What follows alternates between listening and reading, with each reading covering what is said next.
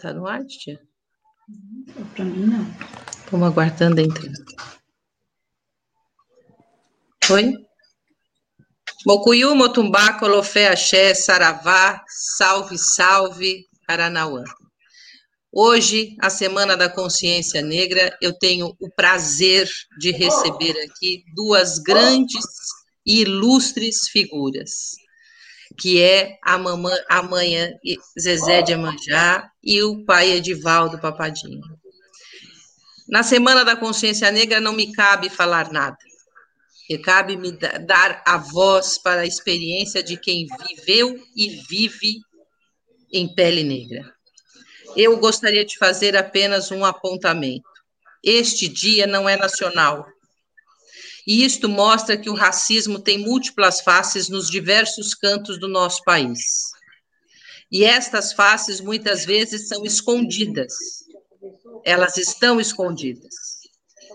Tanto é que no ano de 2020 estamos comemorando um aumento significativo de pessoas negras no poder público, legislativo e executivo. Como se fosse um grande épico num país em que mais de 50% da população brasileira é de pessoas negras. Então, nós vivemos em um país racista que apenas 500 anos após o seu pseudo-descobrimento, leva ao poder executivo e legislativo pessoas negras que estão no nosso povo, mas que não tinham espaço político, como não tem espaço econômico, não tem espaço social, não tem espaço cultural. E a cultura, quando aparece, aparece apropriada por brancos e brancas. Então, hoje, pessoas religiosas como eu, mas que têm ancestralidade da qual sou devedora, pessoas negras, vêm falar conosco sobre racismo. Assim, mãe, mãe Zezé de Amanjá, que a senhora possa falar com o nosso público e dizer o seu boa noite. Boa noite a todas e a todos. Eu sou Maria José Reis Menezes, sou Equede do Xaguian, sou filha de Emanjá com. Nesse momento, eu quero eu vou começar pela minha infância.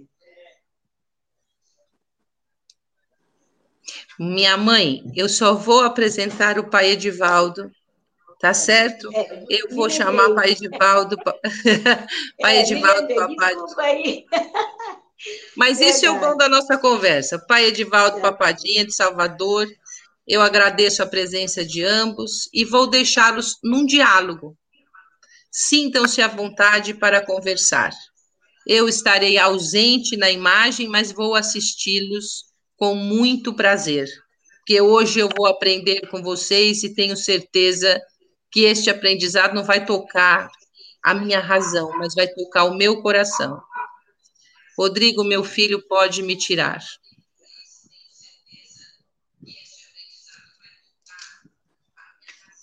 Boa noite. Eu, quero falar a todos e a todas. Quero começar pela minha infância, nesse dia 19, que amanhã é dia de é, consciência negra. Viver num corpo negro, desde a infância, na, minha, na casa dos meus pais, meu pai dizia assim: olha, nós somos pobres, somos negros, e mas nós temos que entender, vocês eu tenho que entender, que não é porque vocês, nós somos negros e pobres, que a gente vai baixar a cabeça, que a gente não sabe se comportar nos lugares, que a gente tenha, vai ter vergonha de dizer, eu, eu sou pobre, mas minha casa é muito humilde, né? mas eu sou um ser humano, sou filho de, nós somos filhos de Deus. Então, essa foi a primeira coisa que meu pai e minha mãe me ensinou. Meu pai José Maria e minha mãe Francisca. Para a gente não baixar a cabeça. E quando alguém chegasse perto da gente, que olhasse, e fazia, mas por que você está me olhando? O que, foi que eu fiz? O que tem de errado na minha pessoa? Então, esse primeiro momento da minha infância foi assim. Eu morava no bairro da Vila Passo, na época, né? tinha muitas crianças, né? A gente brincava muito ali e tudo. Mas tinha as pessoas brancas, né? As crianças brancas, às vezes vinha para brincar com a gente, aí às vezes a mãe, não, ele não vai brincar agora, só mais tarde.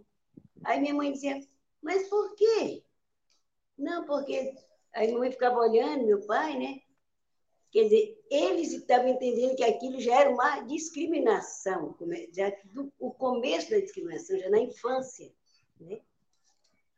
E aí fomos crescendo, tudo, eu sempre pus na minha cabeça, tudo. Cheguei à maioridade, né?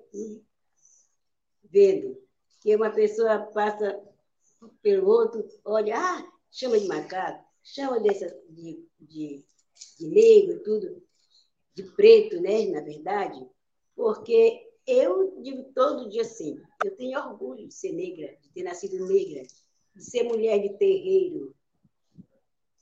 Eu tenho orgulho, porque desde a minha infância eu tive uma educação que ser negro não é defeito, ser negro não é, não é um bicho, é um ser humano que, que, que vem de nossa ancestralidade. Nós somos, nós somos da, da da nossa, das nossas ancestralidades, né? Nós somos filhos da ancestralidade, nossos escravos, que ele não era escravo, eles foram escravizados, né? Então, aí já veio desde a, essa época que eles não tinham direito em nada, não, não tinha direito em nada, era só trabalhar de sol a sol, né? E os donos de engenhos faziam tudo para eles. Tanto que hoje a gente está usando uma máscara, eles usavam uma máscara de ferro para não comer as frutas, para não participar de nada. Não bebia o leite, só comia manga, que esse leite fazia mal. Era coisa deles para não, para sempre deixar nós negros, né? Digo nós, falando com os que já foram também, para não ter acesso a nada. Não ter oportunidade. Mas nós temos, nós negros, temos que ver, nós somos ser humano. Nós nascemos como todo mundo nasce. E um dia morre tudo, como vai morrer todo mundo. Nós temos o sangue igual. Às vezes a pessoa, é, a pessoa assim, a pessoa, eu sou branco. Mas às vezes tem brancos que vêm mesmo de raiz, e branco, branco, né? Mas tem uns que só é, só é, só é a pele, só é, é a pele que, que, é clara, né? Mas os ancestrais, às vezes a avó foi escrava, às, às vezes nasceu de família negra, só é que nasceu com a pele mais clara, né? Então, essa discriminação que existe no terreiro, que existe em todo lugar do mundo, é realmente tem que ser curado, precisa ser curado que a gente está no terreiro, está lá todo mundo, nós somos filhos do orixá, nós somos ali uma comunidade que está sempre junto, né? fazendo o nosso trabalho, fazendo nossas obrigações. Tem gente de pele mais clara, tem outros brancos, mas nós somos um só, um ser vivente igual, filho de Deus. As, as, as pessoas querem, com essa discriminação, com esse racismo, separar uma coisa que Deus uniu, que Deus que fez. Que se fosse para ter só branco, era só branco. Se era para ter só negro, era só negro. Ele não. Deus caprichou. Deus foi muito bom, generoso com todos nós, seres humanos. Ele fez as etnias, teve os índios, os negros, os brancos, né? Os caboclos. Então, ele fez tudo isso para juntar, para este elo, para multiplicar, para a gente entender um dos outros, para a gente se respeitar uns aos outros, para a gente se amar uns aos outros. Né? Então, hoje eu vejo que tá, já tinha, sempre teve discriminação, hoje está pior a discriminação. É pela, pela religião, é pela cor, é pela opção da pessoa. Mas Deus deixou tudo isso. Os seres humanos têm que entender que nós somos iguais. Nós somos iguais. Nós não temos que se sentir melhor do que ninguém. Porque do jeito que, que, que, como fala, a carruagem vai andando, quem não conseguir estar junto ali, vai ficar para trás. Então, a gente tem que ter consciência, ter consciência que nós somos seres humanos, que a gente precisa é, construir as coisas boas, tanto no terreiro como fora do terreiro, da, fora da religião. Nós não podemos ficar de cabisbaixo. Ah, eu sou negra, ah, eu passei pelo constrangimento, eu vou ficar calada. Não, tem que abrir a boca, tem que falar. E é na hora, na hora que tem que falar. Falar bem alto mesmo. Porque se a pessoa ficar calada, essa que está virando já uma doença, está virando uma, uma pandemia também, essa discriminação está igual à pandemia. Que as pessoas. É, porque uma palavra mal destrói uma pessoa. Se uma pessoa chama outro de macaco, chama outro de negro, assim, com aquele rancor, uma palavra muito forte, dói na alma da gente, dói na alma dos nossos ancestrais nossos ancestrais sofrem por isso também. Nós sofremos como, como, como estamos vivos e eles sofrem também, porque eles passaram por isso. E eles morreram acreditando que um dia teria, teria que acabar. Mas um dia vai acabar. Um dia vai passar. Essa, essa discriminação vai ter cura, porque nós temos que se unir, fazer esse elo, todo mundo junto. Vamos rezar, vamos perdoar e pedir a Deus que essas pessoas tenham noção. Porque as pessoas que discriminam outros, eu não sei que, que coração é esse. O que, que coração é esse? Uma pessoa que maltrata o, o seu semelhante, discrimina, porque acha que é melhor. Ninguém é melhor do que ninguém. Pode ter ser rico, muito rico, ter tudo, tudo. Mas se ele não tiver o amor, não tiver paz com a família, se não tiver respeito, humildade, não adianta. É melhor ser um, um pobre que tenha todo esse, toda essa bagagem, amor, religião, é, o amor, a religião, respeito, consideração, ter noção do que está fazendo, do que vai falar. Esse é importante para nós, seres humanos, para poder essa discriminação e melhorar, e passar e acabar. Porque eu vejo tanta coisa e eu fico olhando assim e digo, meu Deus, mas eu acredito que um dia a gente vai conseguir, vai conseguir mudar essa história porque essa história de ser negro é nossa. Nós somos negros porque a gente tem uma religião. Não estou me desfazendo das outras, mas a religião de afrodescendente. Nós nos respeitamos. Nós temos um, um, pai de santo, uma mãe de santo, uma equede que cuida da gente, que orienta a gente para fazer o melhor, para a gente chegar no, no nosso Ibar, na nossa tigela, olhar e dizer: eu posso olhar a pedra do meu orixá qualquer hora, porque eu não discriminei ninguém, eu não ofendi ninguém, eu não, não, não fiz descaso com outra pessoa, eu não inventei uma mentira com aquela pessoa, que a nossa religião ela é verdadeira, não é que as outras não são. Eu digo que é a verdade, é que a gente não consegue. Quem, quem é de candomblé, quem é tambor de milho, da religião toda, né? Como toda, né? Da ancestralidade toda. Quem é de, dessa nossa religião, nós somos sinceros. Se alguém não acha que tem que não, é, não, não quer ser sincero, quer viver na mentira, ele vai ele vai ele vai prestar conta com o orixá. Porque nossos orixás, a felicidade de nossa ancestralidade é de saber, eu tenho um filho, meu filho é bom. Meu filho dá razão a quem tem e a quem não tem, ele, ele não dá razão. Meu filho não, não, não se criou, não passou pelo fundamento para viver numa mentira. Meu filho não participou, não, não, não se confirmou, fez, se raspou para ser uma pessoa ruim, que os nossos orixás, eles não ficam felizes. Então, eu digo que a nossa religião, ela é uma religião que quem participa sabe que a gente tem que ser verdadeiro.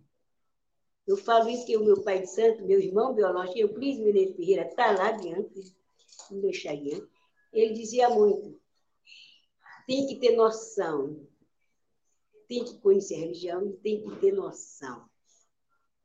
Tem que ter consciência. Não adianta achar que está melhor, que está isso. Quer ver lá na hora, na hora da ancestralidade, na hora de, prestar conta com Deus, com ancestralidade que, que, a gente, que você está fazendo?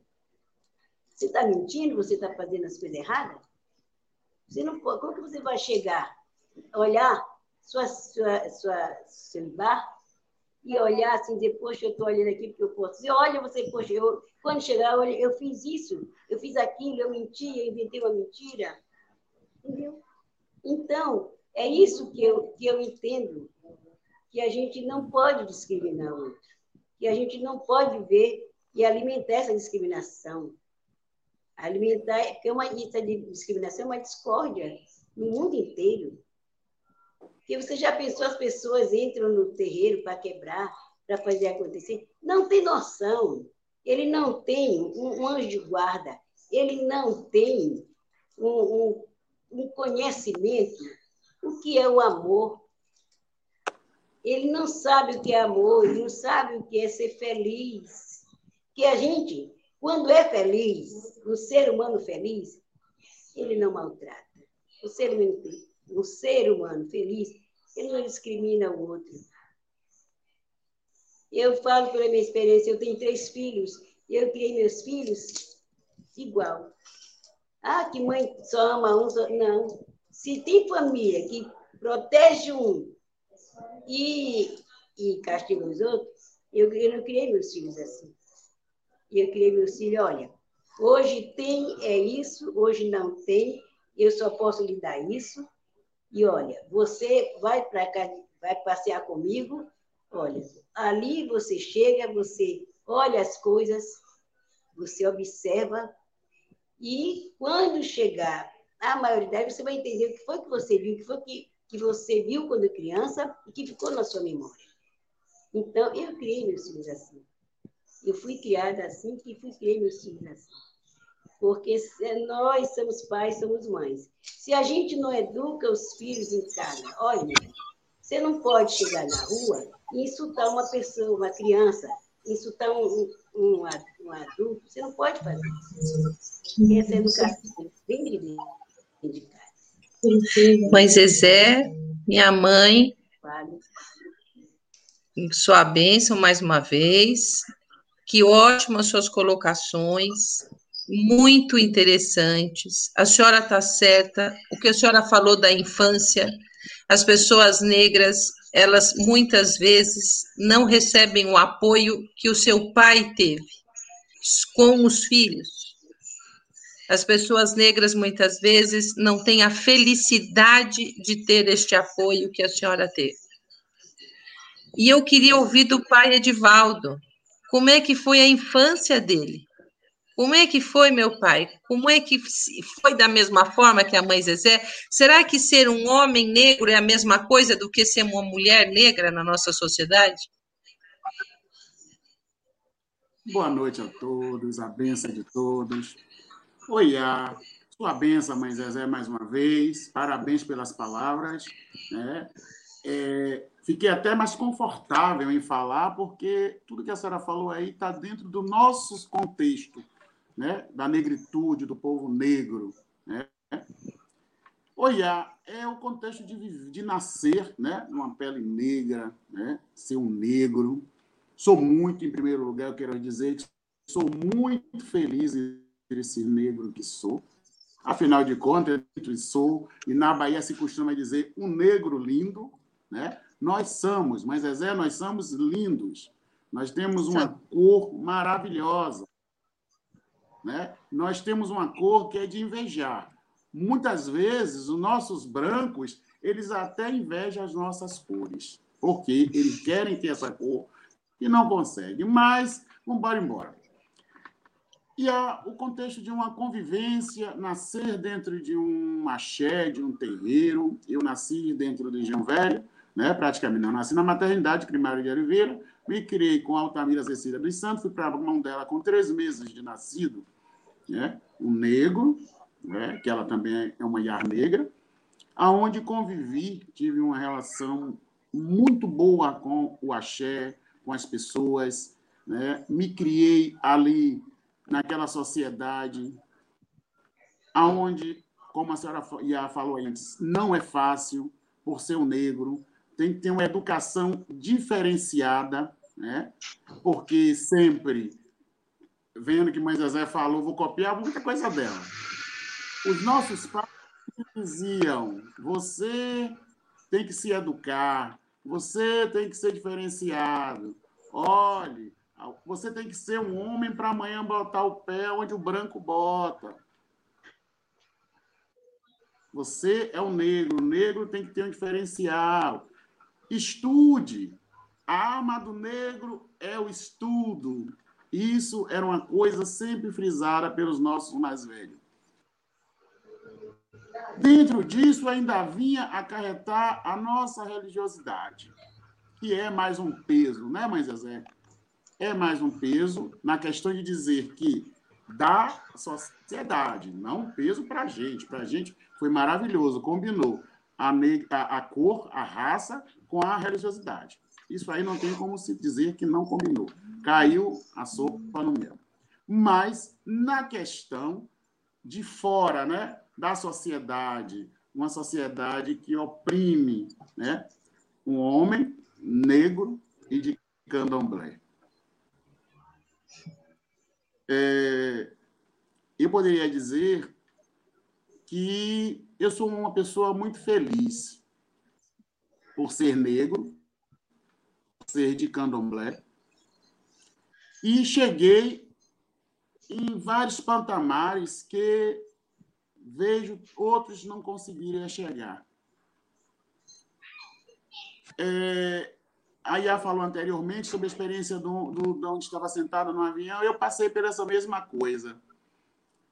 Eu tinha um sentido que as minhas mais velhas diziam que a gente tinha que chegar ao o patamar, né? chegar ao topo, chegar a uma, a uma dimensão que não envergonhasse a nossa classe. Eles falavam assim: não envergonha a nossa classe. Qual é a nossa classe? A classe do negro não envergonha a nossa classe. Então, a gente tinha que sempre chegar além e mostrar que nós tínhamos é, condições de chegar a algum lugar. E eu dei alguns passos fora, corri, corri o mundo, fui aí fora, né? E cheguei e veja só que dificuldade um negro de candomblé que lá fora não é muito bem reconhecido, mas eu faço questão de para onde vou ser trajado de conforme para dizer o que é que eu sou. Essa é a minha identidade. Eu não vou de outro jeito, porque a nossa identidade é essa aqui, é a caráter de candomblé. E as pessoas lhe, lhe olharem, pasmarem, olharem de forma que estavam vendo algo estranho, não encostar em você, porque você sentia que era uma pessoa diferenciada. Você em si, porque nós que vivemos essa cor, Sabemos por quê. Mas não podemos dar o braço a torcer e nem mostrar que se diminuir. Impor, levantar a cabeça e seguir. E foi isso que eu sempre fiz. E lá fora, impacto, eu consegui mostrar pessoas, né, brancas, pode-se dizer, Europa, e o negro, ele tem uma essência que transforma, educa, ensina, ajuda, né? Porque o nosso povo negro, nós temos a nossa essência da cultura, que ajuda o nosso povo branco, nós temos a essência da, da, da como é que se diz? Do carisma né? Ainda mais quando vem da Bahia, quando vem de, do, né, daí de Mãe Zezé, né? Mãe Zezé de, de São Luís do Maranhão. É, temos um carisma de, de essas pessoas, de acalentar essas pessoas, que ela, ela tem vários problemas, elas têm várias coisas na vida e que não tem um aconchego. Porque a gente fala assim, o negro, o negro se abraça, o negro se, se, se beija, e eles não têm coragem, eles não fazem isso lá fora. E quando eles fazem, eles são assustados com a sua cor, mas a sua cor atrai a eles. Eles querem ser, como a Zé disse aí anteriormente, eles querem ser igual a você, querem ter a sua cor, mas não conseguem. Uns conseguem até ter a cor, não ter a cor, mas ter o coração, né? O coração, um coração negro. Eu, eu cito aí o Laiá, a cor da pele, mas o coração é um coração. Então, eu digo sim que nós temos que lutar, porque nós é, viemos desde o tempo da, da, da, da escravidão, que viemos só para servir. Ser servidão, né, como se diz, só para servir ao povo branco. Então, temos que acabar com isso. Temos que olhar os nossos lugares, ver os nossos direitos, né? impor os nossos direitos. É, porque a gente temos que conseguir, de qualquer forma, o nosso povo foi embora, nossos ancestrais foram embora, querendo acabar com o racismo, querendo acabar com isso aí, mas não conseguiram, estão de lá esperando que alguém acabe com isso. Mas nós que ficamos, herdamos isso aí, temos que combater, temos que lutar e ensinar aos nossos netos, aos nossos filhos que estão aí, né, que temos que é, educar eles para combater isso também. Porque a vida, o mundo, ele está aí nos ensinando, né? Voltando um ponto sobre a, essa doença que está no mundo.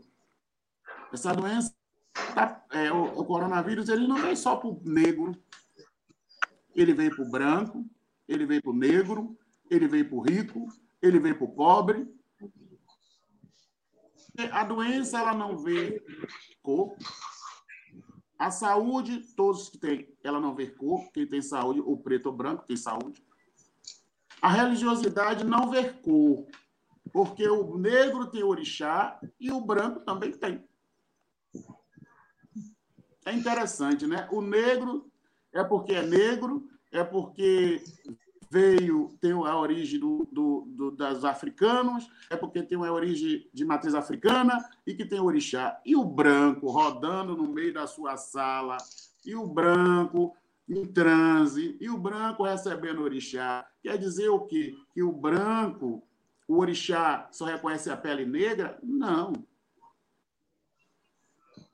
Oxalá é o Deus, o Pai maior, o homem do branco, o homem que veste branco. Mas Oxalá é um negro.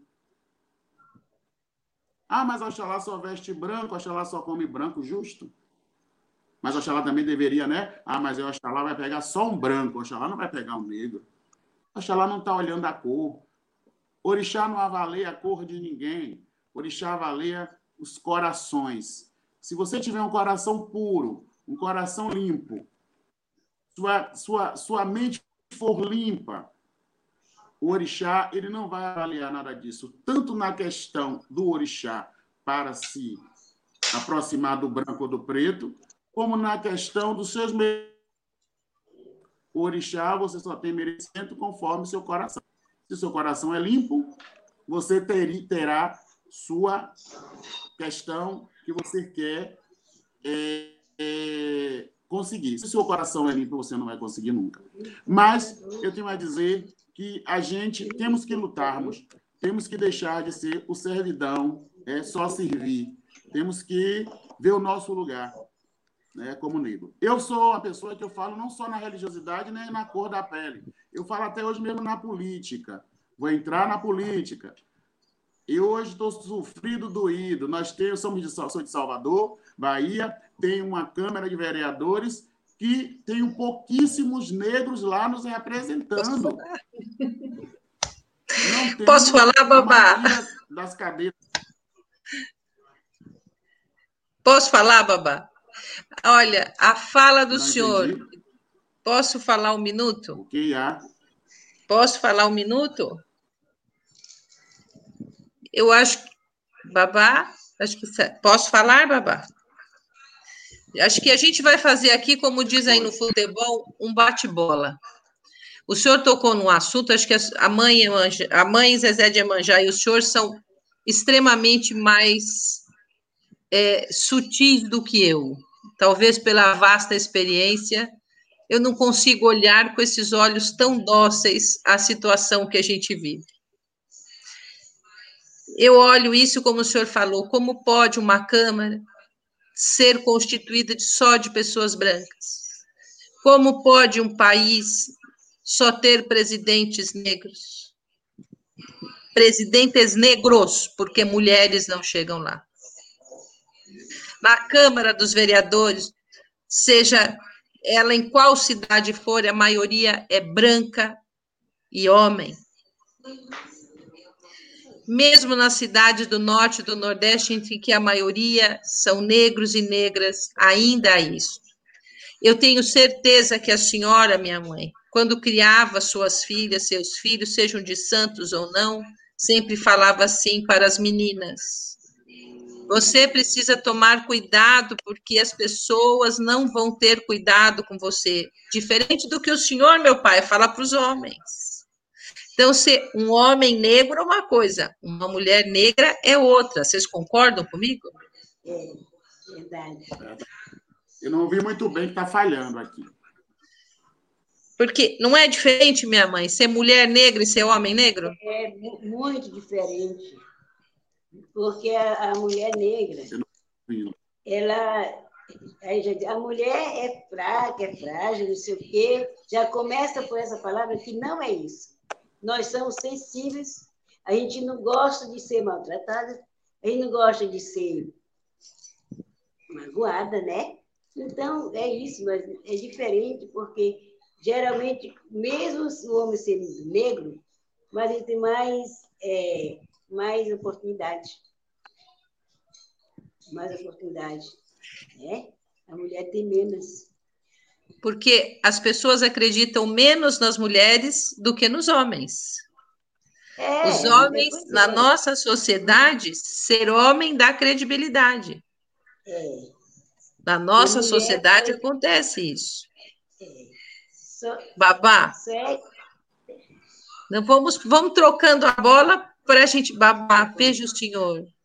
Quando o senhor ensina no seu terreiro, na sua roça, no seu ilê, que o orixá ele pode ser lá ter uma, uma característica masculina, uma característica feminina, uma característica metá-metá. A gente ensina isso para os nossos filhos. Tem as iabás, tem os oborós. Quando o senhor ensina isso, no mundo divino, a gente ensina isso de uma forma sutil. E quando a gente passa para os filhos e filhas de corpo, como é que a gente passa isso? A gente fala que é tudo igual, meu pai. A gente consegue tratar tudo igual. A gente não tem mais cuidado com este ou com aquele quando vai para a rua. O senhor tem filhos de santo branco. O senhor tem filhos de santo negros. O senhor sabe o que é ser um filho de santo negro, que é ser um filho de santo branco, não sabe, meu pai? Há diferenças. Não é diferença, o mundo trata diferente. E a doença está aí, em como o mundo trata. Nós, nosso coração de pai e mãe não trata, mas isso acontece. O mundo trata diferente. Tenho certeza, babá, que o senhor pode trazer para a gente. Se isso já não aconteceu com o senhor, na sua experiência como pai de santo, de chegar em alguns locais em que existiam pessoas brancas que haviam havia. Não está ouvindo, babá? Falhando muito, eu não consigo ouvir. Está falhando muito. Então, o senhor fale e a gente vai ouvir um pouquinho. Eu queria fazer para a gente ir dialogando, mas. Está ouvindo, babá? Não estou ouvindo, não estou ouvindo. Estou dizendo, meu pai, que quando a gente está num terreiro, a gente ensina nossos filhos e filhas de santo que os orixás são todos iguais, que eles têm a mesma importância. Mas quando a gente vai para a vida, a gente vê que as pessoas tratam diferentes as pessoas, pela cor, pela classe social, as pessoas tratam diferente. Não é o mesmo valor que a gente ensina no terreiro. O senhor concorda comigo? Que a sociedade não faz isso? Consegui ver alguns trechos onde essa diz que passa a educação é por iguais para os filhos, né? Os filhos de santo. Eu consegui ouvir até esse trecho, mas já vou responder dentro disso. É, é justo, nós passamos, nós temos uma educação, damos uma educação a eles, né? Só que a sociedade ela é cruel, né? É uma, vivemos em uma sociedade cruel, onde ela apanha e desfaz de todo o contexto que nós é, construímos. Ela, ela tem um papel de desconstruir, justamente para isso, para poder estarmos na situação que estamos, que estamos. Eu perdi um pouco o raciocínio porque eu não escutei a pergunta. Mas o senhor falou muito bem. Se a gente trabalha dentro do terreiro para acabar com o racismo, a sociedade trabalha para colocar racismo. Isto é uma questão. A sociedade trabalha para colocar o racismo. Nossos deuses e deusas não têm o mesmo peso que tem um deus de uma religião que não é afro-brasileira. Vejamos. A gente tem dificuldade em falar o Lodumare, Olorum, Zanja Pombo. A gente não fala, a gente fala Deus.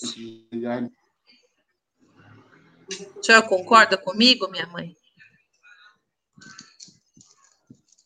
Concordo, Ia. Eu, eu, eu concordo plenamente. Só que está falhando muito. Só vi um concordo. Então eu concordo. Eu estou quase colocando aqui, Mas babá, o senhor. Eu vou ligar para a Eva. Eu vou, vou ligar para a Eva no celular. Aí a gente, o senhor vai ouvir pelo celular. Estou ligando. Tá bom, babá? Porque aí a gente consegue, o senhor vai conseguir me ouvir pelo celular da Eva. Pode ser assim?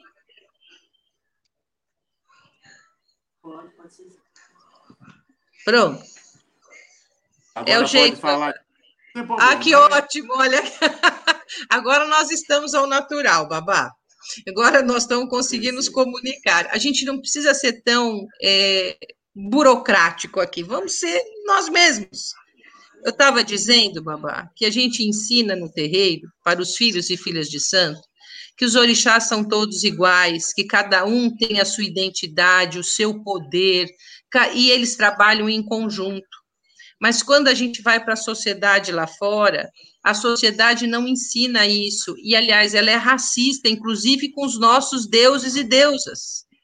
A sociedade fala para que seja discriminado, para que as pessoas que estão lá cultuando o culto do orixá sejam discriminadas.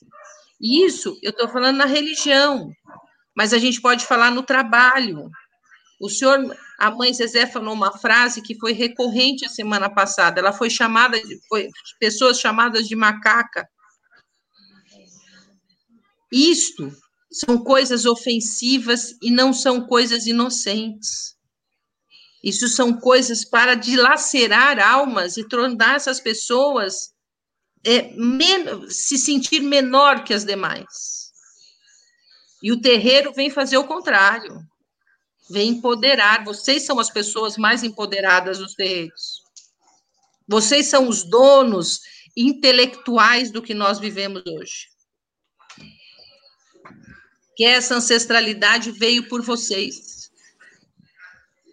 Vocês conversem, pode conversem, gente, falem.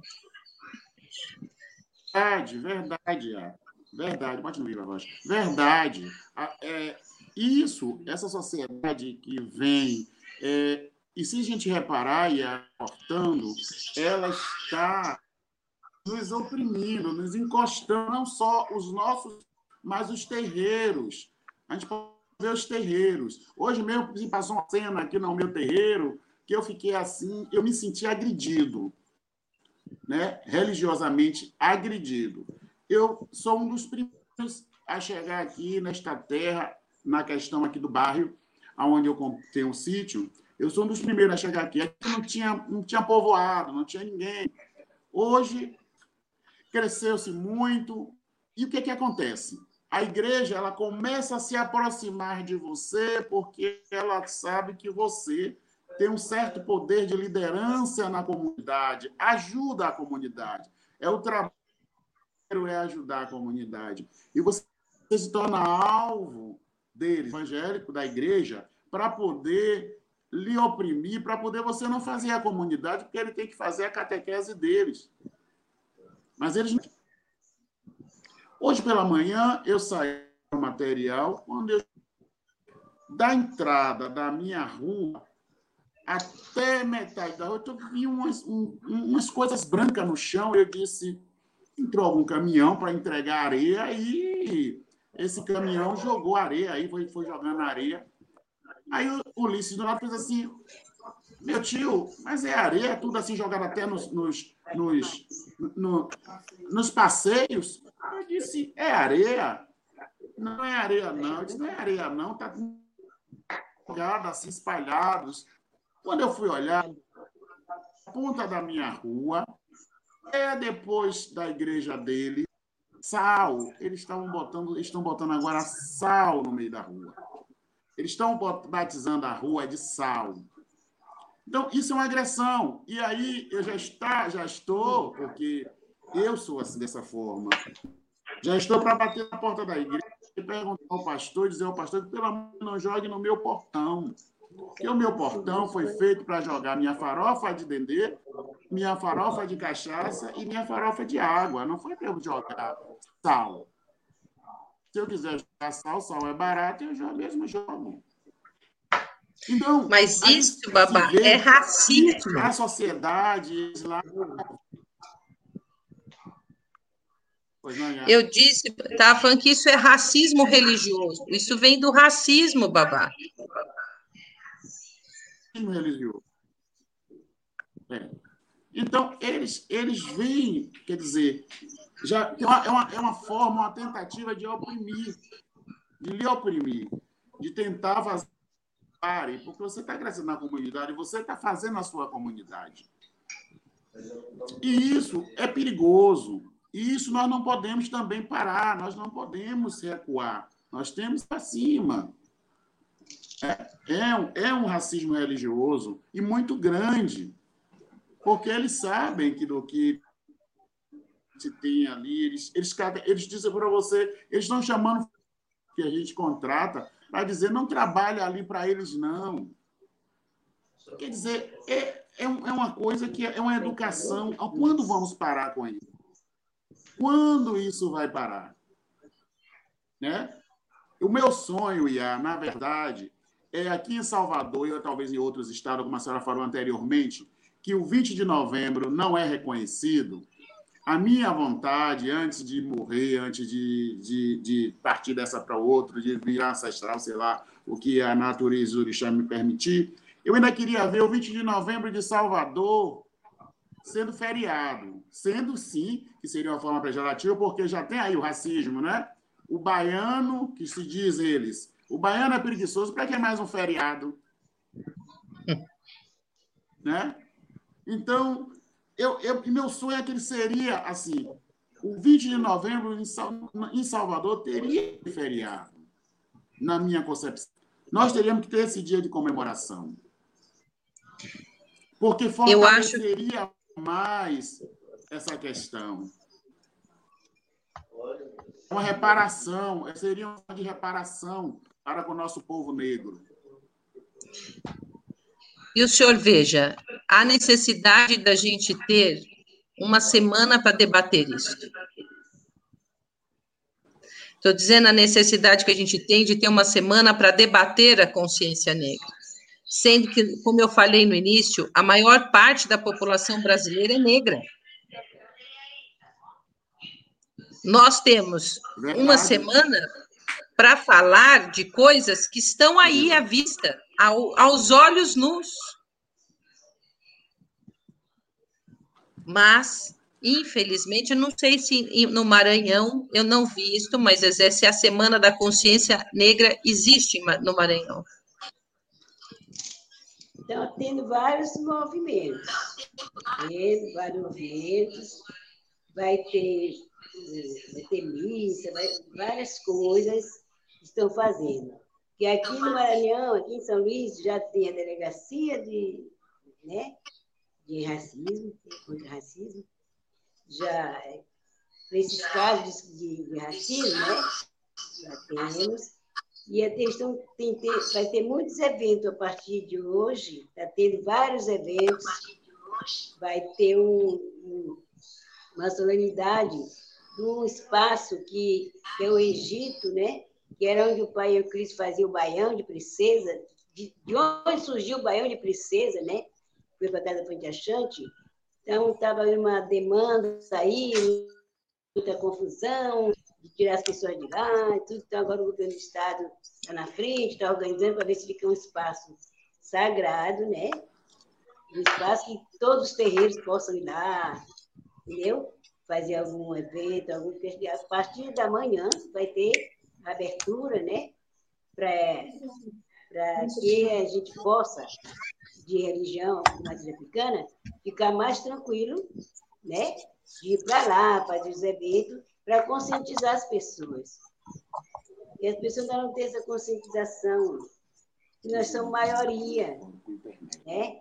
E que a gente, a gente tem um legado muito forte, a gente, nós temos muito axé.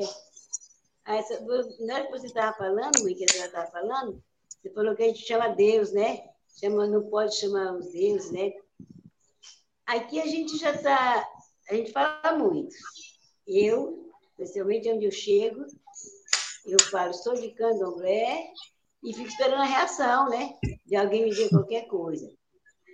Eu digo, isso é quer, eu falo, eu canto, eu ando, eu ando a semana toda, às vezes dá vontade, eu ando todo tempo de cabeça amarrada de branco. Eu sempre estou fazendo isso não é uma questão, às vezes, mas às vezes pessoas ficam pensando, de eu quero que a pessoa veja que eu sou mulher negra de terreiro. Eu quero que eles, aonde chega, me olhar e, e me reconhecer. Porque também, mãe, precisa também isso. A gente precisa. Os crentes andam com as Bíblias debaixo do braço, não é? Noite e dia. Eles andam de porta em porta. Então, nós precisamos, para acabar com esse racismo, essa discriminação, nós temos que levantar essa bandeira. Sair mesmo arrumado e esperar, e esperar a reação deles, porque eu sei que eles são audaciosos, são salientes, eles querem, né? As pessoas que não têm noção do que é religião, do que é, do que é fazer parte de uma, de uma, de uma comunidade maravilhosa como a nossa, né? Então, a gente tem que fazer isso, não precisa andar, fazer mais isso porque aqui as pessoas, os evangélicos, querem todo tempo estar nas portas, tudo, e a gente vai guardar nosso filho de conta, nós vamos esconder nossos turbantes, nós vamos esconder nossa identidade. Eu ando muito mais assim, já, já não uso mais quase minhas roupas normais, você acredita? Acredito. Eu já ando mais, eu já ando mais arrumada porque eu me sinto bem, eu me vejo uma, uma mulher diferente, não melhor do que outras pessoas, mas eu me vejo que eu estou tô, tô levando a, a característica do meu, da minha religião para as pessoas verem, estou mostrando o que eu sou. A gente tem que fazer isso, a gente tem que, dar, a gente tem que levantar essa bandeira, fazer mais e mais. Porque... Nós fomos, nós todos fomos ensinados a esconder. É, esconder porque as pessoas discriminavam, esconder porque perde o emprego, esconder porque podem bater nos nossos filhos, esconder porque podem, podemos ser atacados. Isso não é de hoje, isso tem muitos séculos que são assim. Eu acho que este mecanismo que nós estamos usando agora, que são as redes sociais, elas nos permitiram ter diálogo, aparecer e apontar que antigamente nós não tínhamos esse espaço para divulgar o que acontecia conosco. Lógico que as políticas públicas, como a senhora falou, ter, de, ter delegacia para discriminação racial e religiosa, ter políticas públicas que preservem estes patrimônios são importantes e dependem de cada um de nós. Como é que a gente se porta mediante a senhora ir para a rua assim é honroso e é corajoso. Corajoso. E eu vou ser muito honesta com a senhora. Na minha cidade, todos os filhos e filhas andavam pelas ruas com seus fios de conta e com suas roupas. Depois que puseram a suástica no meu muro, eu falei para eles: cuidado, Hoje foi o meu muro, amanhã podem ser vocês. Infelizmente, isso tem sido recorrente. Por isso que é importante a nossa luta, mãe Zezé. É, é verdade. Nós temos que lutar, temos que nos unir, né? Agora, para isso, temos que nos unir. É, nós unidos seremos mais fortes, já diz o ditado, né? Temos que nos unir para poder é, conseguir chegar em um consenso que temos, nós temos nosso direito de vestir, nós temos nosso direito de, de expressar nossa religiosidade. Né? Nós temos liberdade de culto. Então, a senhora, porque mora em Itanhaém, não pode tocar os tambores, não pode é, sair à rua com a veste de candomblé. Por que não? Por quê? Né? Racismo, meu pai. Um exemplo, uma branca não pode estar dentro do candomblé. Porque a maioria de Itanhaém, não sei, mas são um povo branco, né? Aonde, com Sim. certeza, esse racismo, ele operando aí no meio com racismo, tanto da cor da pele, como racismo religioso. Aí teve uma divergência. Eu, eu, eu sinto assim, ó, que houve uma divergência do racismo da cor com o religioso. Mas eu não sou vista, babá, como uma branca dentro do padrão de brancos. Porque dentro do padrão de brancos eu teria que ser católica ou evangélica, quanto muito de outras religiões europeias. Eu escolhi como estilo de vida um estilo de vida afro-brasileiro. Então eu já não sou mais branca porque o meu estilo de vida é outro. Então, eu represento Isso, o estilo de concordo. vida que eles não querem. Estou falando, sim, na cor da pele. E o qual já disse anteriormente. A senhora seria, né? Hoje, se fosse assim, ver, né? Seria uma negra. É uma negra. A senhora é uma negra. Um orixá, é uma negra que ama orixá tem um coração para puxar, tem um coração para o nosso povo, tem um coração para uma sociedade belíssima. Né? Tem um amor emanado aí, né? que a gente pode ver pelas redes sociais, mas eu tive o prazer de ver pessoalmente o amor e o carinho e a dedicação da senhora para com os orixás e o povo negro. Eu tive várias vezes nessa festa da corte, né? uma vez ou duas vezes, e tive a oportunidade de ver o calor, né? a, a sensibilidade das pessoas para com a senhora. Então, isso aí a gente não tem. É Mas que há da sociedade lá de fora, ela. Porque eu garanto a senhora quanta luta para a senhora fazer um evento desse aí em Tanhaém, dentro de uma cidade que quem predomina com certeza é a Igreja Católica e os evangélicos, e a senhora conseguir fazer um evento desse de fechar uma rua a outra. Mas são lutas, babá. São lutas, mas eu tive um debate uma vez na internet de uma pessoa que deixou de seguir o Facebook, porque eu sempre falei que eu sou devedora do povo negro. Meus deuses e deusas são negros ou indígenas. Eu vivo esse estilo de vida. E essa pessoa achou que eu, como branca, não poderia dizer essas coisas. Eu falei, mas eu tenho que reconhecer quem me deu. Quem me deu essa vida que eu tenho. É o reconhecimento disso. E este reconhecimento é um reconhecimento que todos nós somos seres humanos e que as divindades são iguais e os seres humanos são iguais. Então, essa luta que eu estou aqui nesse espaço é uma luta para que todas as pessoas tenham respeito, e que vocês tenham o lugar que merecem dentro da nossa sociedade de respeito.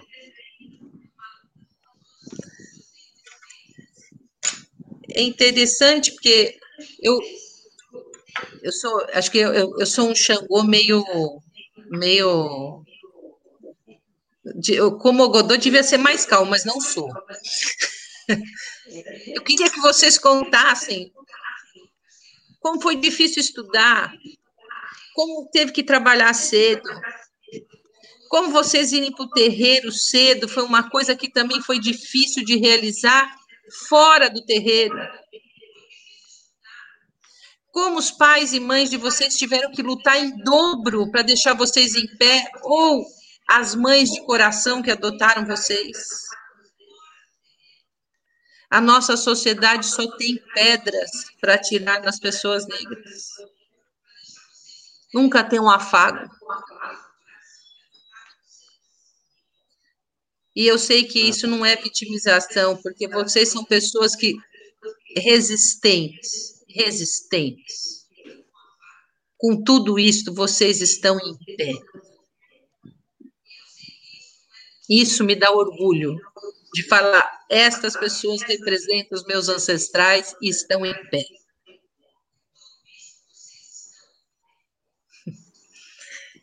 Verdade. Não é uma luta fácil. Né? Hoje já não se é, imagine naquela época, né? Que a gente eh, tinha os nossos pais, eu tive uma mãe de coração, e tenho meu pai, hoje até hoje, mãe viva até hoje, mas tive uma mãe de coração, Cecília dos Santos, era uma negra, de, era, no primeiro tempo foi uma pessoa que fazia, é, trabalhava no comércio, vendia comida numa barraca, praticamente uma barraca de, de carregadores da estivadores, que carregavam materiais de navio, como arroz, feijão, e ela vendia comida.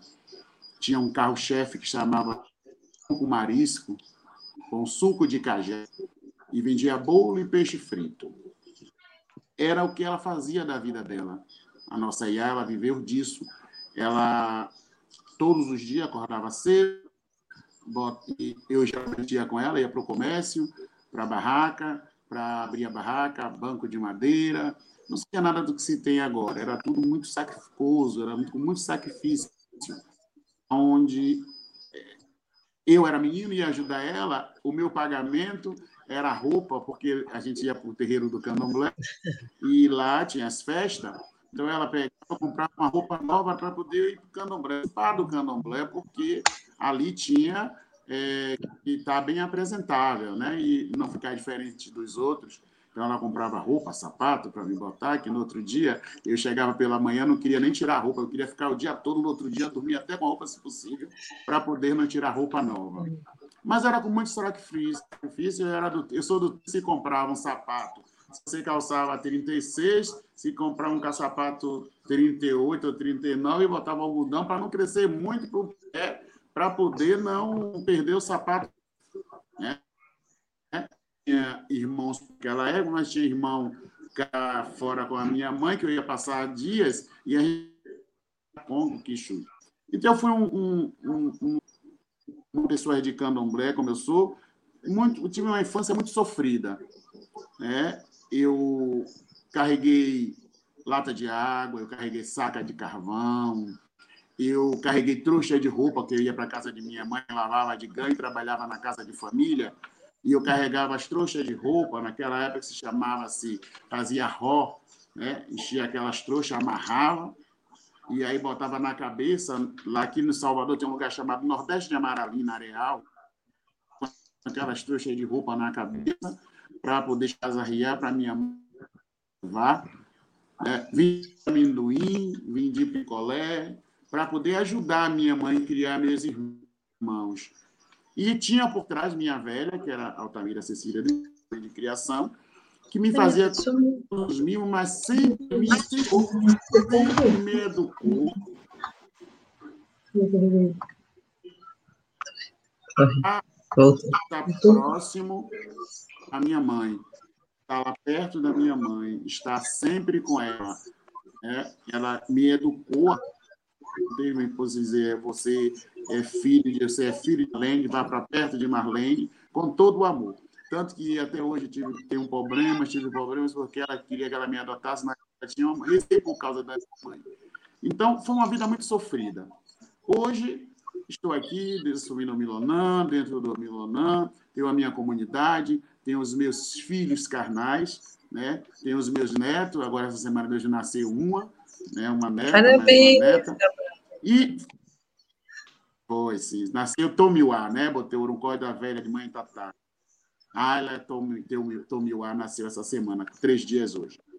Então, venham educando, trabalhando, não só com os filhos carnais, mas com os filhos também de, dos filhos de Axé, para poder termos uma sociedade justa, termos uma sociedade melhor. Eles não estão passando pelo que eu passei, né? Eu deixei, eu digo todo dia. Antigamente, minha mais velha dizia assim: você tem que realizar o banco da ciência. Eu não entendia o que era o banco da ciência, né? que hoje se chama faculdades. Né? Você vai ter que realizar o banco da ciência. E eu me quis isso, eu não, não, não, não fui para isso porque era muito ardiloso, você tinha que trabalhar, você tinha que correr atrás. Né? Outra coisa, você tinha que ver pelo lado religioso. Muitos dos nossos abriu mão de estudar, de trabalhar, para aprender o lado religioso, para cultivar o lado religioso, que era para não deixar isso morrer, para não deixar isso se acabar. Como nós estamos vendo hoje, nós temos preocupações hoje, porque hoje nós temos uma comunidade onde nosso povo, da nossa comunidade, não frequenta nossos terreiros, os filhos não podem frequentar os terreiros. Eles são proibidos de frequentar os terreiros. Então, como é que você vai ter pessoas é, adepto de candomblé, se as crianças, a juventude de hoje não pode frequentar os terreiros, como é que você, você tem que segurar o seu dentro de casa? Tem que impor, impor aos seus. Porque o da comunidade não está dentro dos terreiros. Então, isso é muito perigoso. E foi, foi sim, foi uma, uma, uma, uma criação, uma é muito ardilosa. Você também sofre também, que eu sempre digo isso, né? Eu venho com aquele contexto da educação doméstica, né? Além de ser a de fora, nós temos também a doméstica. Nós não podemos deixar. Eu todo dia estou batendo nessa tecla. Nós temos a educação de fora, nós temos essa questão racial, nós temos também essa questão doméstica. Essa questão doméstica é muito séria. A gente precisamos nos unir, a gente precisamos incentivar as pessoas a ter uma, a, a, a agir de uma tal forma, porque a educação doméstica está também influenciando nessa questão religiosa. Então, você tem duas questões que lhe atingem, a de fora, a externa e a interna. Mas você sobrevive, olha eu aqui. aqui. É, babá. Mas o senhor está ensinando seus filhos, seus filhos carnais e de santo, a serem respeitosos, a serem dignos, a ter uma posição na sociedade em que as pessoas sejam valorizadas.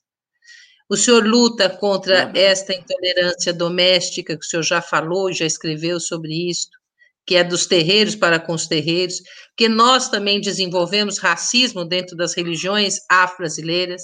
Esse racismo ele vai, aquela religião que é mais branca é mais aceita, como as umbandas, e as religiões que são mais negras, como os candomblés, menos aceitos. Isso também é um tipo de racismo dentro da religião, e deste racismo nascem também as intolerâncias para com as próprias pessoas das religiões afro. Se não faz do jeito que é, não serve. Então, existem muitas lutas que a gente precisa travar. E este momento que nós estamos aqui parece simples, mas tem muita gente ouvindo o Senhor, ouvindo a Mãe Zezé. Já vi gente escrevendo aqui quanta sabedoria, quantas, quanta coisa boa passada aqui.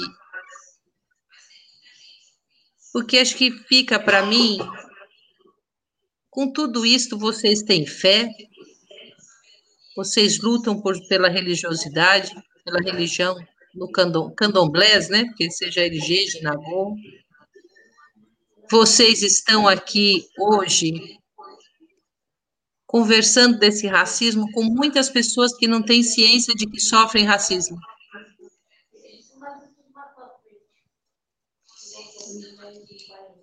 Pode falar, mãe Zezé. Falar da minha infância, né? Que a senhora falou que, né? E a minha infância também foi muito sofrida, porque meu pai era carpinteiro, minha mãe não trabalhava, né? Prenda do lar, como chamava, né? Então, e nós quatro irmãos, né? Mas meu pai cantava, tocava violão muito bem, minha mãe era rezadeira, minha mãe é, era curadeira, dançava tambor de mina, né? Na época, Maranhão não tinha candomblé, né? E eu aprendi com ela a rezar ladainha com 11 anos, eu rezei a primeira ladainha de 11 anos, né? Fui no, numa queimação em Paris, só que eu não sabia, mamãe não podia, eu não sabia que, que era eu que ia rezar. A dona da festa não falou nada, quando cheguei lá, tu vai, tu vai rezar, Zezé. Eu digo, eu? Mamãe não está aqui, tu vai rezar. Graças a Deus deu certo, rezei tudo bonitinho. E daí foi tendo as brincadeiras, minha mãe fazia reis, quadrilha, é, né? Aí reza de Santana, aí depois a música, meu pai tocava muito bem, cantava minha mãe, nós cantava lá em casa, quando era noite que estava chovendo, nós sentávamos para cantar na sala, né? Aí tomava um café com bolacha ou com farinha, porque naquela época a gente não tinha a condição, né? A gente cantava muito, né? Lá no momento e tal. E aí foi crescendo tudo, depois construí família, né? Depois de todas essas coisas e tal, eu construí família, tenho três filhos, o Henrique, a Bastinho e o Rômulo. E ensinei meus filhos também todas essas coisas, né? E aí, quando eu tive meus filhos, eu comecei para o terreiro, né? Fui com 15 anos que eu fui comecei.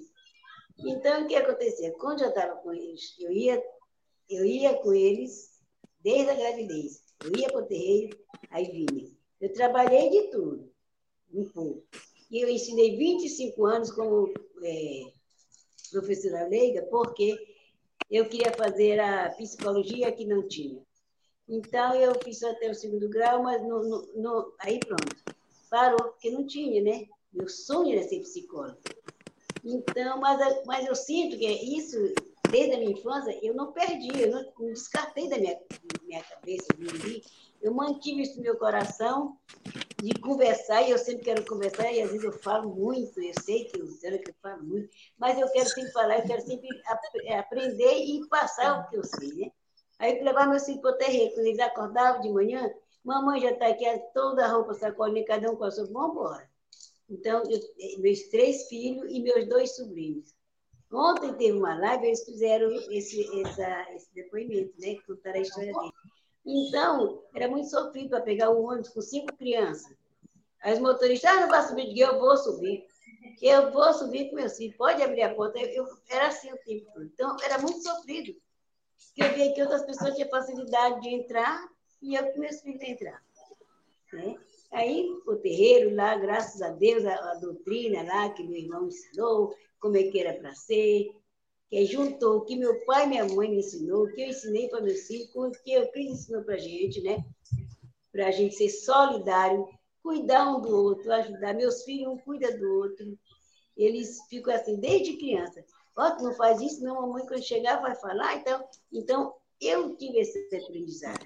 Desde a minha família, para ter meus filhos, no terreno, a mesma coisa. Tem que ser solidário vê a situação, vê o que o outro está precisando. Você não tem muito, você tem um pouco, você divide para aquele irmão, né? Então, aí depois veio a música na minha vida. Aí que eu tinha um sonho de cantar quando criança. Estou fazendo assim, bem reduzido por causa do tempo, né? Pra... Então, veio a música na minha vida, eu tinha vontade de cantar desde criança. Aí eu fiz uma música, eu me confirmei, eu, eu fiz a composição de um boi, depois uma composição de uma, de uma doutrina de tambor de Minas.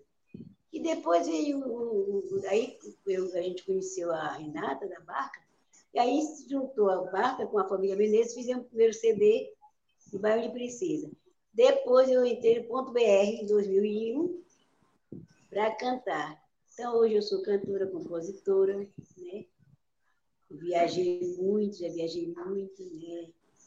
Eu fiz Sonora Brasil, em 2011, 2012, eu conheci praticamente o Brasil. Meu pai disse para mim, eu conheci 11 estados, eu digo, oh, meu pai, eu quero conhecer menos dois.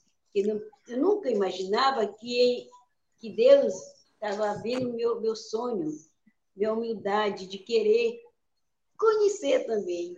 Ele está bom, meu filho, vamos ver o que Deus tem para você. Tanto que eu conheci, posso dizer que conheci o Brasil, porque fiz dois anos, fiz o primeiro ano sul, norte, nordeste, centro-oeste, e o segundo ano fiz sul e sudeste. Então eu fiz assim, saí do Maranhão, dei a volta assim.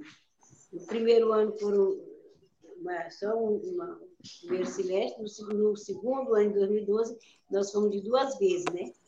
Então, é isso aí. A gente, eu aprendi muita coisa e, e tenho repassado para algumas pessoas né, o que eu sei, que a gente tem que passar os conhecimentos, mãe, porque senão a gente morre e leva.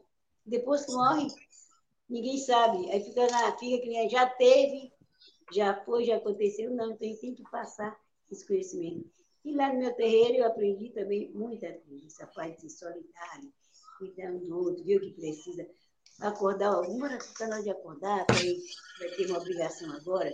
Então, eu tive tudo isso na minha vida. E eu me, eu me sinto feliz. Eu, eu me sinto feliz de ser de candomblé. Né? De tambor de mina, porque comecei no tambor de mina. Né?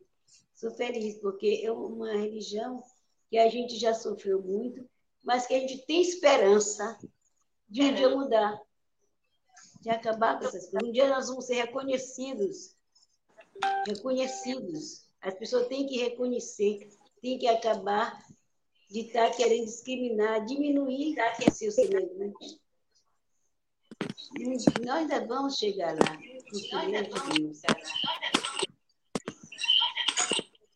O candomblé levou a senhora para o Brasil e o candomblé levou o pai Edivaldo para o mundo. E você veja como é importante o nosso candomblé. Eu, infelizmente, nós estamos com uma hora e 13 minutos. Estamos encerrando a nossa live. O Joedson está pedindo para que vocês cantem.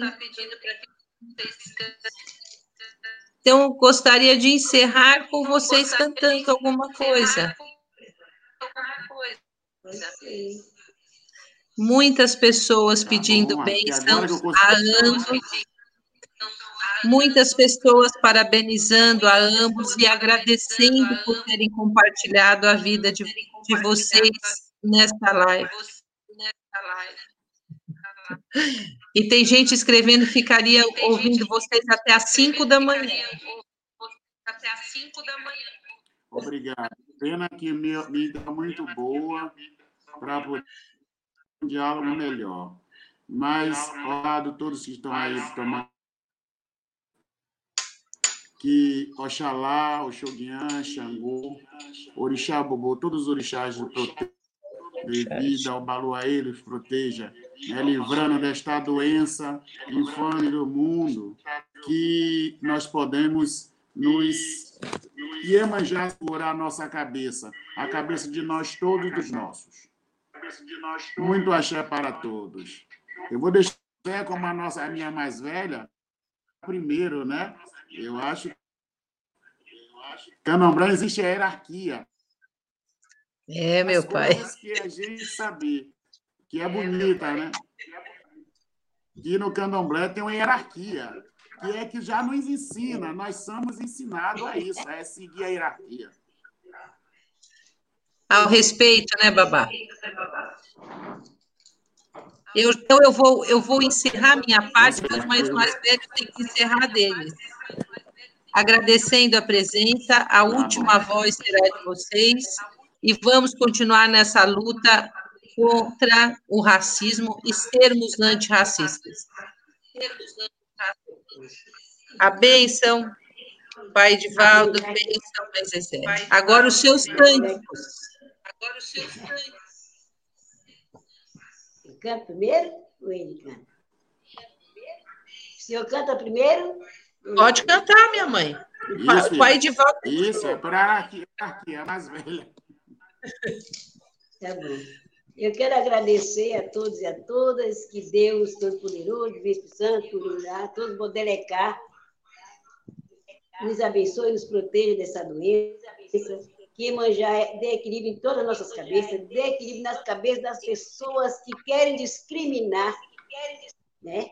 para acabar com esse racismo.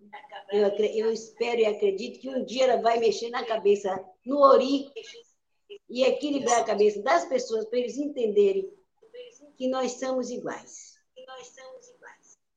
Muito obrigada. Ya olejo, olejo, yo si manja, ya quiero lo yo, ya, yo, urungege, ya kamambori du, manja Ya lejo, lejo.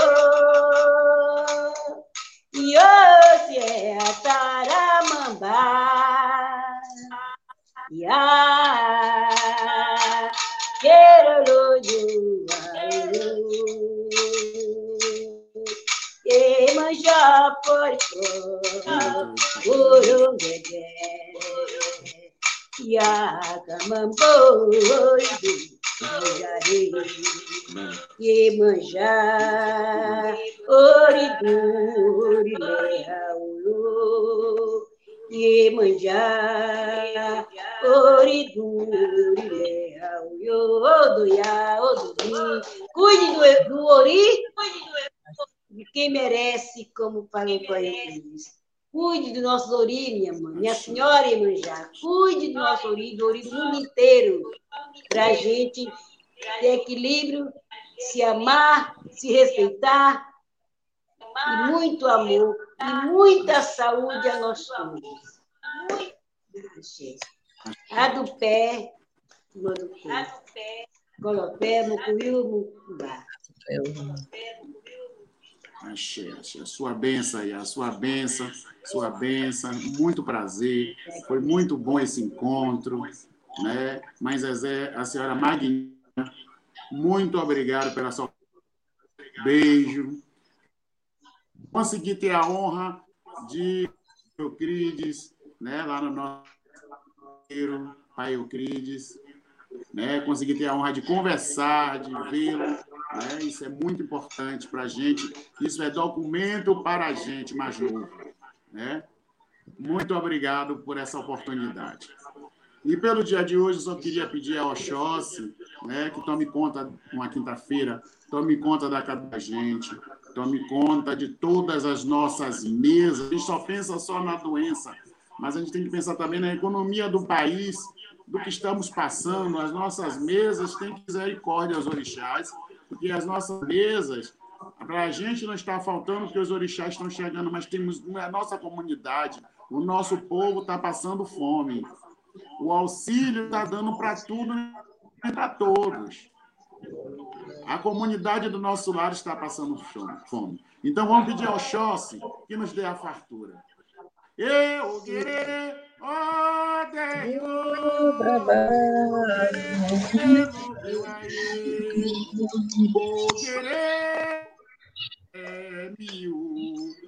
querer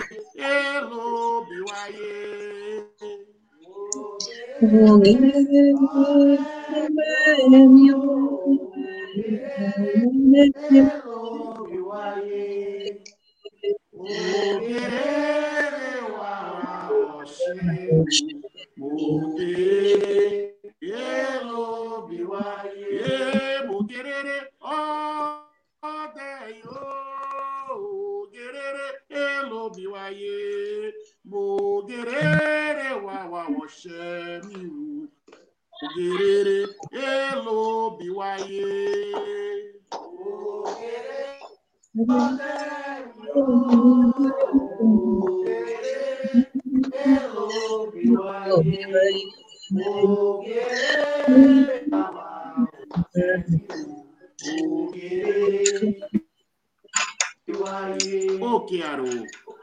Kiaru, babá. Dê fartura. Que Oxóssi, que Oxóssi nos dê compreensão ao nosso povo e que nos une. Ó Morodel Guniguni, que Oxóssi una o nosso povo. Que de assim seja. só raça e uma só cor. Se todo mundo cantou com orixá, eu vou cantar com o Guian. Porque o Guian é o grande senhor das lutas, o grande guerreiro. Minha casa tem o Guian. E talvez ele tenha sido o grande exemplo de tudo que a gente precisa lutar nessa vida. Não tenho a voz maravilhosa da mãe Zezé nem do pai Edivaldo, mas vou arriscar. Haja guna babahulu. Haja guna. Haja guna babahulu. Haja guna. Ele é o mocho babahulu. Haja guna babahulu. É isso. Haja guna babahulu.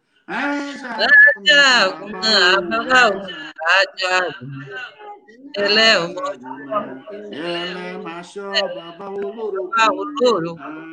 Adiagunã. Eita! Epa, deixa eu ir, babá. O Deus da Eu paz e Deus uma coisa a você. E que esse Deus da mais nos dê a paz. Isso mesmo, que a Diagunã, o grande guerreiro, lute por todos nós, como diz esse cone. E que ele, o grande Senhor de todos os encantos, possa abençoar todos nós nas nossas lutas. Nós não sabemos lutar nem brigar. Quem sabe brigar é o Shogun, né, pai? Né, mãe? É isso Então, mesmo que deixa eu pedi a ele. brigar por nós. A benção, a benção, prazer em receber. Muito Benção obrigada. Benção, um beijo. Se cuidem, se cuidem. E a benção. O Senhor também. Fique em casa, máscara e álcool gel. Bênção, bênção a todos. Isso, minha mãe, isso obrigado. é breve. É. Até Bênção.